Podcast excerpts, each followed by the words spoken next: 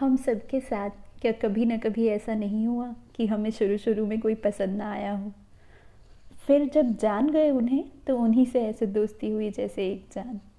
नहीं क्या? और फिर इतनी ही बार समझ आया कि वो जो पहले दिन मिलने पर आपसे मुँह सिकोड़ कर बैठे थे, वो इसलिए नहीं कि वो रूड हैं।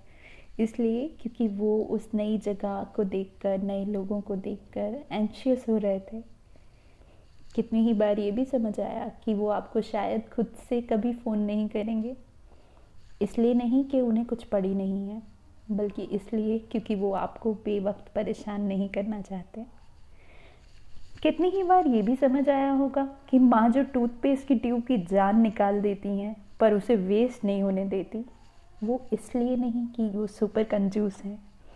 बल्कि इसलिए क्योंकि जब आप छोटे थे, वो हर एक सिक्का बचा कर आपका भविष्य बनाना चाहती थी। उन्होंने बनाया भी। पर अब बस ये उनकी आदत है। कितनी ही बार ये समझ आया कि खैर स्टोरीज आर एंडलेस पर ये सब हमें इसलिए समझ आ पाया क्योंकि हमने एक दूसरे की बात खुले दिल से सुनी।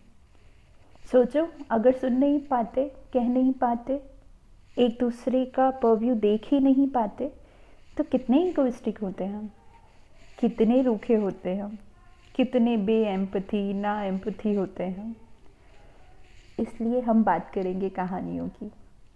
ऐसी कहानियाँ जो हमें समझा पाए कि कुछ लोग जो जैसे दिखते हैं, क्यों दिखते हैं जब होते नहीं?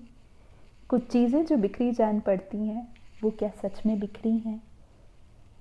मेरा नाम अदिति है और इस पॉडकास्ट में मैं सिर्फ़ अपनी कहानी कहना नहीं चाहती। आपके कथाकांड भी लोगों के सामने रखना चाहती हूँ। तो मिले फिर, जल्दी ही।